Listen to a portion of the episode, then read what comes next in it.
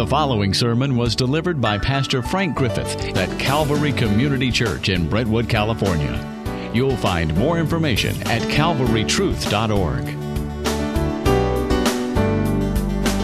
In Galatians chapter 3, verses 15 through 22, we have this statement. Uh, Paul is writing. He says, Brethren, I speak in terms of human relations, even though it is only a man's covenant.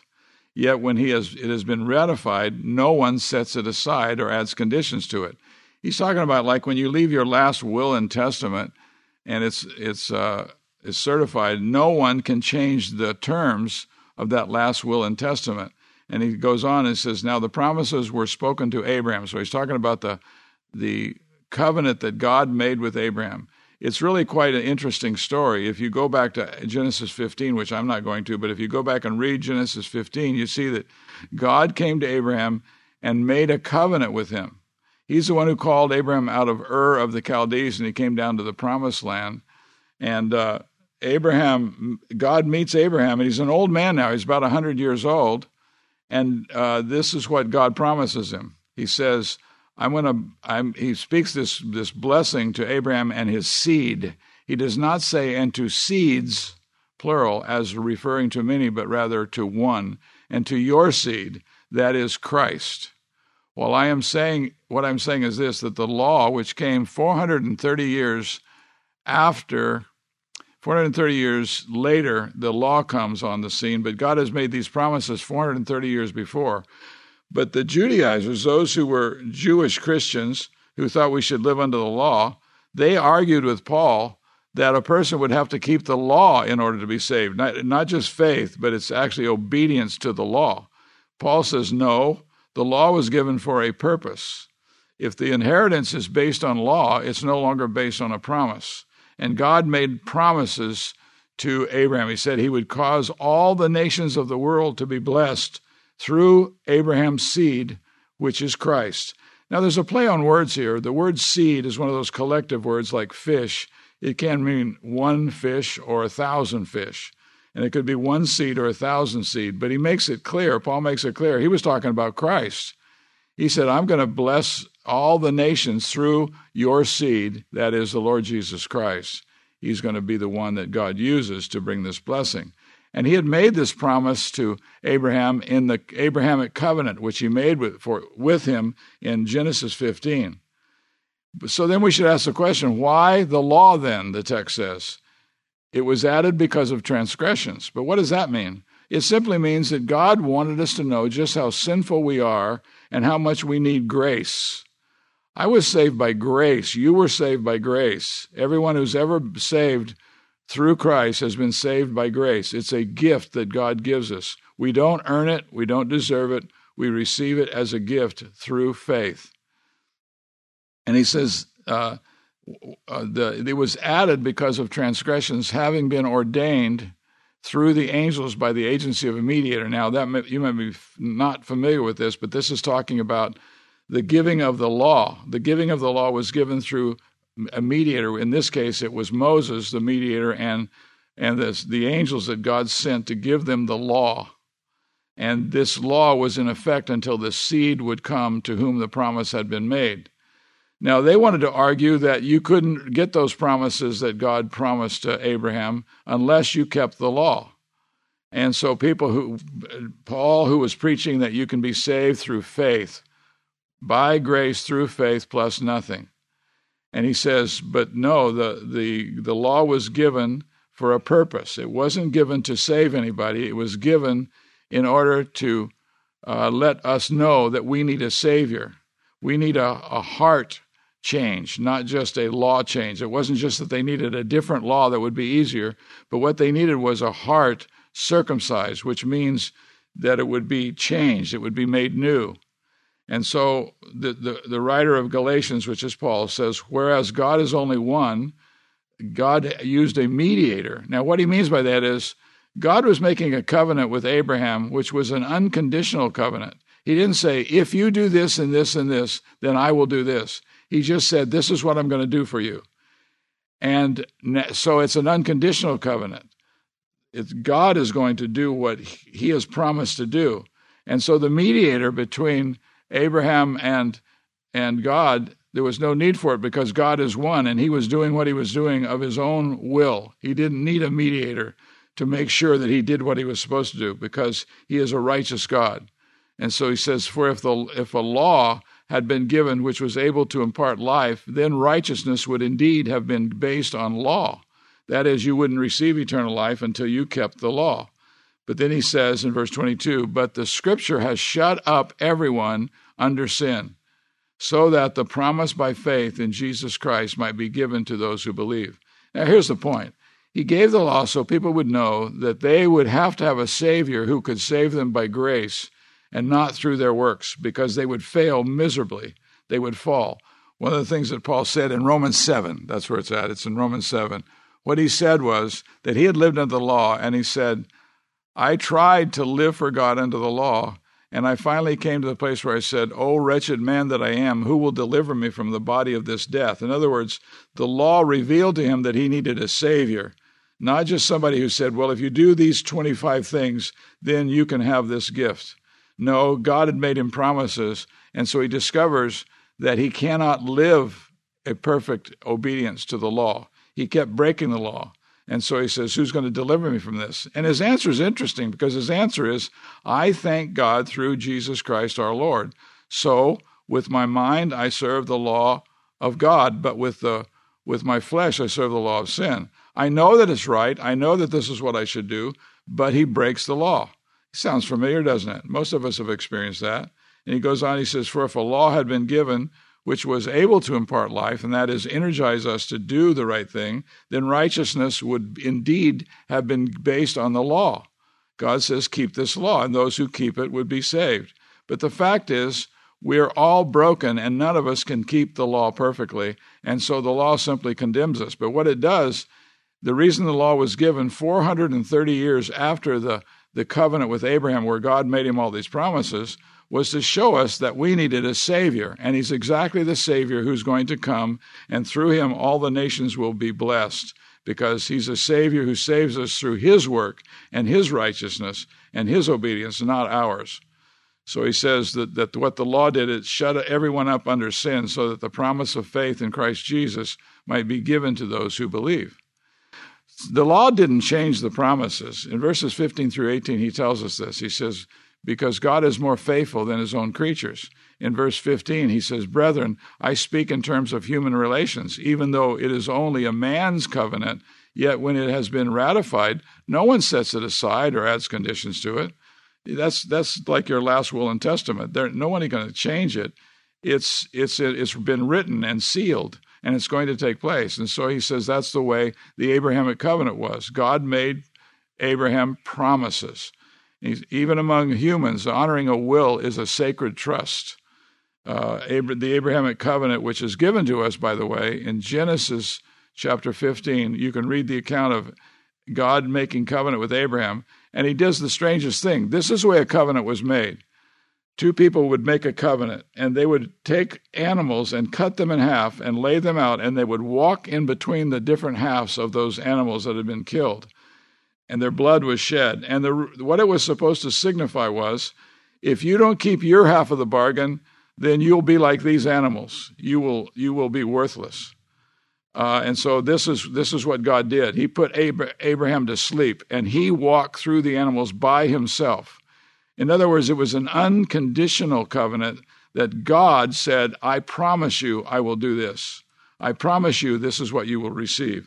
And so the the uh, the covenant was based totally upon God and His willingness to obey His own uh, promises, what He's going to deliver His own promises. So it's a one-sided grant or a one-party guarantee. So there was nobody, there was no need for a mediator to mediate between God the Father and Abraham because God had promised him, "This is what I'm going to do for you." Now Abraham was like an astonished spectator. God puts him to sleep. And he wakes up and he sees this, this light going through the, the midst of the animals, and he recognizes this is God. God is saying, I'm going to take responsibility for obeying this covenant so that you receive what I'm promising you. So he's, he's watching and he's understanding that what God is doing for him is he is promising to fulfill everything that needs to be fulfilled in order for these promises to be fulfilled in, in Abraham's life and his and his seed and his descendants' life as well. Now, uh, the law uh, didn't change the promises, we're, we're told, and so it's because the law was given for a purpose. It was to so that we would wake up and see the truth about ourselves. Now, let me uh, let me read uh, something to you. Uh, God is faithful to His own Son, and that's why uh, he, that these these promises will not be changed. Now the promises were spoken to Abraham and to his seed. He does not say, and to seeds is referring to many, but rather to one, and to your seed, that is Christ. Because this was one of the, the terms that was used regarding Christ. He was a seed of Abraham, he was a descendant of Abraham, the seed to whom the promise was made. It was this seed through whom all the nations would be blessed. And so he's talking about Jesus becoming the Christ, the Son of the living God. And these promises were not fulfilled in 430 years, and that's when the law was given. God's blessing of justification by grace through faith are in and through Christ, and they span the, the ages. The law is an interim has an interim function. It was given for a purpose. The essential point is this: promises can be can't be considered fulfilled until Christ completes his role of blessing all the nations. He must come and fulfill these promises. And the second reason that we could say that God didn't change, doesn't, this doesn't change the promises, is because God must be faithful to his word. Listen to this. This is written in verse 17. The law, which came 430 years later, does not invalidate, that means set aside, a covenant previously ratified by God so as to nullify the promise. The Judaizers, that is, those who were telling Paul, you can't be saved without keeping the law. And, and what they were saying was, the law was above the promises. Obedience to the law is a condition for you to get the promises. You have to obey the law in order to get the promises. But Paul is saying, no, you don't. You, you, there are no conditions. God meets all the conditions. In verse 18, he says, For if the inheritance is based on law, it is no longer based on a promise. If I make a, a contract with you and I say, If you do this, then I will do this. If you pay me $1,000, then I will give you my car. Well, here he says, no, this is an inheritance. And it's not based on law, it's based on a promise. God has promised us what he will do through Abraham and through Abraham's descendant, his seed, which is Christ. In fact, the promise and law are not antithetical by nature. God can't grant acceptance through promise and, and law at the same time. They're opposites. You either say, This is a promise, I'm going to do it, it's unconditional, and I'm going to bring you this. I'm going to give this salvation to you. The word inheritance is, is the actual enjoyment of the benefits promised in the will of a person. And so, if a person makes a will that is his last will and testament, and he tells in the will who it is that's going to receive what from him when he dies, the, the Holy Spirit is called a pledge. The word, the Greek word arrabon, which is found in Ephesians 1:14, actually is used in modern Greek to describe a, a, uh, an engagement ring. It promises, it makes a promise, it makes a pledge. It's, it's a picture of a pledge of our inheritance, a non refundable deposit. Today, when people buy homes, they put down a non refundable deposit, except that now there's a lot of pressure, so people will give in to it and refund the deposit when the person changes his mind about the purchase. But it's meant to be an unrefundable deposit because it, it is a deposit that's given and will not be taken back. And that's what God did for Abraham. He gave him a promise that cannot be undone. So by believing on Jesus Christ, you become an heir of God. You have an inheritance which you will receive as an heir of God and joint heir of Jesus Christ. The law can't replace the promises. Why is that? Why is that? Why did he give the law then if it can't replace the promises? It was added because of transgressions, he says in verses 19 and 20 having been ordained through angels by the agency of a mediator, angels were acted like mediators when they brought the law to Moses and gave it to him at Mount Sinai. It wasn't so that they could keep this law and then receive great gifts from God. This, this law was given to reveal man's sin, not save him from it. Why the law then? Well, it was added because of transgressions, he says. It was added so that they could see in their own life the, how great the need was. I need a Savior. I don't just need somebody that can slightly help me, I need someone who can save me from my own sin. So, in this act, by giving the law, the law performs the function of showing man's need of a Savior. The New English Bible translates it this way to make wrongdoing a legal offense. You know, my, my sins don't look bad if I never compare them to any, anything else. Uh, but when they're put out in the sunlight, they are real wrongdoing. And that's what the law did. Through law, sin comes out into the open and multiplies itself. It's necessary so that the indispensability of Christ would come to be rightly understood. In order for people to understand that Christ is the basis of our salvation, you would have to realize that you need a salvation that only Christ could, could give you. It was a salvation that was based upon his death in our place. Um, because the law was temporary, and this is what it says in verse 19, until the seed should come to whom the promise had been made. In other words, the law was given until the seed came who was going to fulfill the promise, blessing all the nations. The promise pointed to and was materialized in Christ, but till he came, the law had to bring sin out more and more and cause the sinner to flee to God for mercy. And that's what it produced. It produced uh, people who would turn to God and say, God, you must save me. I can't save myself. I am too sinful. The law isn't contrary to the promises. Uh, in Galatians 3 21 and 22, it says, is, is the law then contrary to the promises of God? And he answers, May it never be, or God forbid. For if a law had been given which was able to impart life, then righteousness would indeed have been based on law. But the scriptures have shut up men under sin. That's what he says. He has the scriptures have shut up men, all men under sin, that the promise by faith in Jesus Christ might be given to those who believe. In other words, it lets you know that the only way that you can be saved is by putting your faith and trust in the Lord Jesus Christ. The legalizers were saying, You make the law evil. Uh, you, you act as though it's opposed to grace. Well, it is. It's true. The law increases transgression. In a sense, it even kills, we're told in Romans 7. Still, the law is not bad, it is good. In fact, it is so good that if a man could do what the law requires, he would find life, we're told in Galatians 3:12. But it does not impart life. Uh, there is there is a phrase in Romans 8:1 that's really fascinating. He says, this is how the verse goes. It says, There is therefore now no condemnation to those who are in Christ Jesus, for what the law could not do, God did by sending his own Son in the likeness of sinful flesh. And he says, The law of the Spirit of life in Christ Jesus satisfies the, God, the Father's requirements of righteousness in our life. But what does that mean, the law of the Spirit of life? Well, that's using the word law like you would use it if you talked about the law of gravity. It is a law that has power. It's power at work. And that power at work, the law of the Spirit of life, is the Holy Spirit empowering Jesus Christ to live the life that he did. He submitted himself to his need to have the Spirit empower him to live as the Savior for whom who we look to and believe on for, for salvation. The technical term for, for locking up, uh, keeping detention, when it says he shut up all men under sin, this word is using the fact that all humanity is locked into this situation.